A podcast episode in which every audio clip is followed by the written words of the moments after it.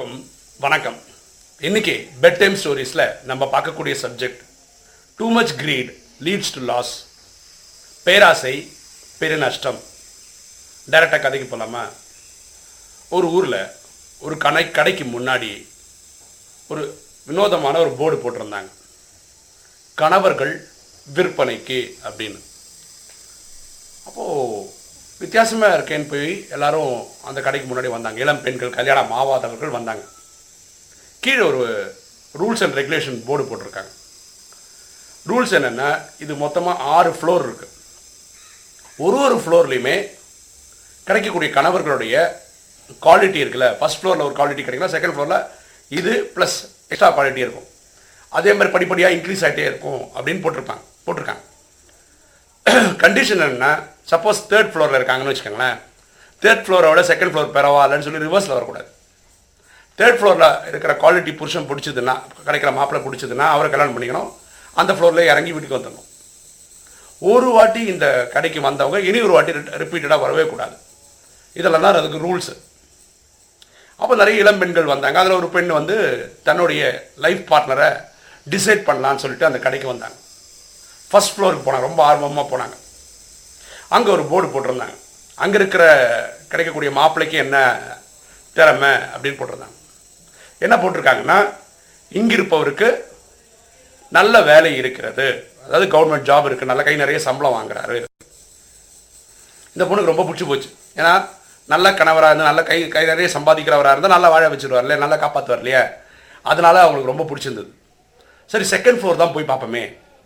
அங்கே போனால் அங்கே இருக்கிற இருக்கிறோட தகுதி என்ன இருக்கும் தெரிஞ்சுக்கலான்னு செகண்ட் ஃப்ளோருக்கு போகிறான் செகண்ட் ஃப்ளோர் போகும்போது அங்கே என்ன தெரியுமா எழுதியிருக்கு?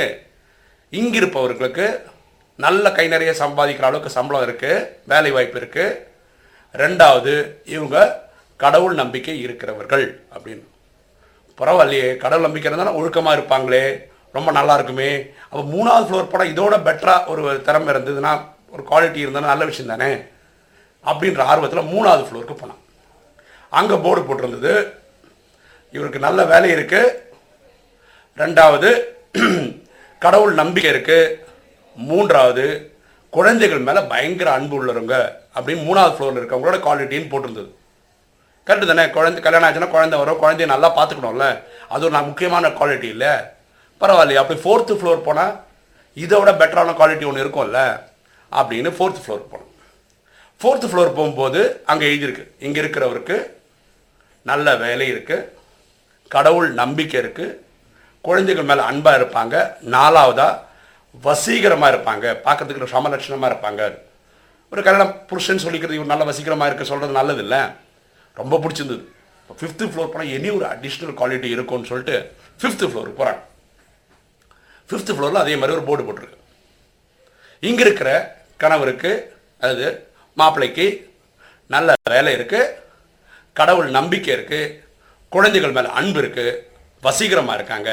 அஞ்சாவது மனைவிகளுக்கு உதவி செய்வாங்க. கல்யாணம் பண்ணிக்கிட்டாங்கன்னா அவங்க மனைவிகளுக்கு வீட்டு வேலையில் எல்லா வேலையிலும் சகாயம் செய்கிறோம் நல்லா என்ன சொல்கிறது ஹெல்ப் ஹெல்பிங் டெண்டன்சி உள்ளவர் அப்படின்னு போட்டிருந்தது. இது கேட்டோன்னா ரொம்ப சந்தோஷமாச்சு. இப்போ சிக்ஸ்த்து ஃப்ளோர் போனால் இதாக இனி எக்ஸ்ட்ரா ஒரு குவாலிட்டி இருக்கும். அவரை பார்த்து கல்யாணம் பண்ணிட்டு போயிடலாம். அவரை தேர்ந்தெடுத்துக்கலாம் அப்படின்னு சிக்ஸ்த்து ஃப்ளோர் போனால் அங்கே ஒரு போர்டு போட்டிருக்கு. என்ன போர்டு போட்டிருக்கு? கீழ்த்தளம் போகிறதுக்கான வழி அவ்வளோதான் பாருங்களேன். அதாவது உங்கள் ஆசைக்கு உங்கள் பேராசைக்கு இங்கே எங்களுக்கு கிடைக்கல. அந்த மாதிரி மாப்பிள்ளை கிடையாது. அதான். இந்த கதையிலேருந்து நம்ம புரிஞ்சுக்கிறது என்னென்னா இந்த கடையோட ஓனர்னு ஒருத்தர் இருப்பார் இல்லையா? அதே மாதிரி இந்த வாழ்க்கை இல்லை இதோடைய ஓனர் கடவுள் தான் இந்த கடைன்றது நம்ம வாழக்கூடிய இந்த வாழ்க்கை இல்லை இந்த உலகம். இந்த எக்ஸாம்பிள் இந்த பொண்ணு போகிறா இல்லையா ஒரு ஒரு ஃப்ளோரில் இந்த பெண் வந்து இங்கே இருக்கிற ஒவ்வொரு ஆணும் ஒவ்வொரு பெண்ணும் பொருந்தும். ஏன்னா இந்த கதையில் பெண்ணுக்குன்னு சொல்லி சொல்லியிருக்கோம் அவ்வளோதான் ஒரு ஒரு ஆணும் பொருந்தும் ஒரு ஒரு பெண்ணும் பொருந்தும். அதாவது நமக்கு வாழ்க்கையில் தேவையான பொருட்கள் கிடைக்குது. ஆனால் நம்மளுடைய ஆசை பத்த மாட்டேங்குது. இல்லையா? ஃபஸ்ட் ஃப்ளோரில் வரும்போது திருப்பி அடைஞ்சிட்டா நல்லா இருந்திருக்கும். ரெண்டாவது ஃப்ளோர் அடுத்த ஃப்ளோர் அடுத்து இதுக்கப்புறம் என்ன இருக்கும்? அதுக்கப்புறம். அப்போது யார் இருக்கிறதுல சந்தோஷப்படலையோ இதை விட அதை பெட்டர் இதோட அதை பெட்டர்னு ஆசைப்பட்டுக்கிட்டே போகிறாங்களோ அவங்களுக்கு நஷ்டம்தான் மிஞ்சும். ஓகேவா ஸோ நம்ம இருக்கிறதுல சந்தோஷப்படுறவங்களுக்கு தான் வாழ்க்கை நல்லா இருக்கும்.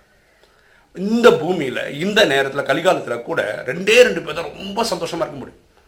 எப்படின்னா பில் பில்கேட்ஸ் மாதிரியோ அம்பானி வர கோடிக்கணக்கில் பணம் இருக்குன்னு வச்சுக்கோங்க எதையும் வாங்கிடலாம்.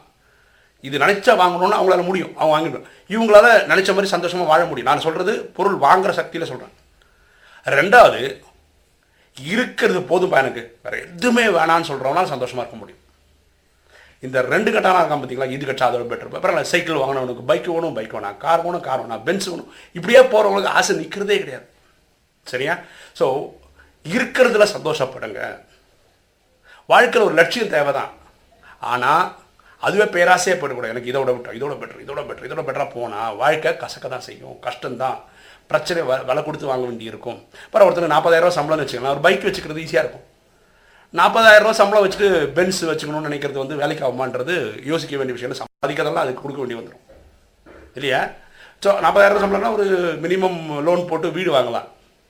ஓகேவா அதுக்கு ஒரு விழா வாங்க முடியுமா? ஒரு பெரிய ஏக்கர் கணக்கில் இடம் வாங்கி வீடு கட்ட முடியுமான்றது கொஞ்சம் கேள்வி தான் அதுக்கேற்ற மாதிரி வருமானம் வரும்போது நம்ம அதை யோசிக்கலாம். ஸோ இந்த கதை மூலமாக நம்ம சொல்ல வந்தது பேராசை பெரு நஷ்டம் ஓகே இந்த கதை உங்களுக்கு பிடிச்சிருக்கும்னு நினைக்கிறேன். பிடிச்சிருக்கோம் லைக் பண்ணுங்கள் சப்ஸ்கிரைப் பண்ணுங்கள் ஃப்ரெண்ட்ஸுக்கு சொல்லுங்கள் ஷேர் பண்ணுங்கள் கமெண்ட்ஸ் போடுங்க. தேங்க்யூ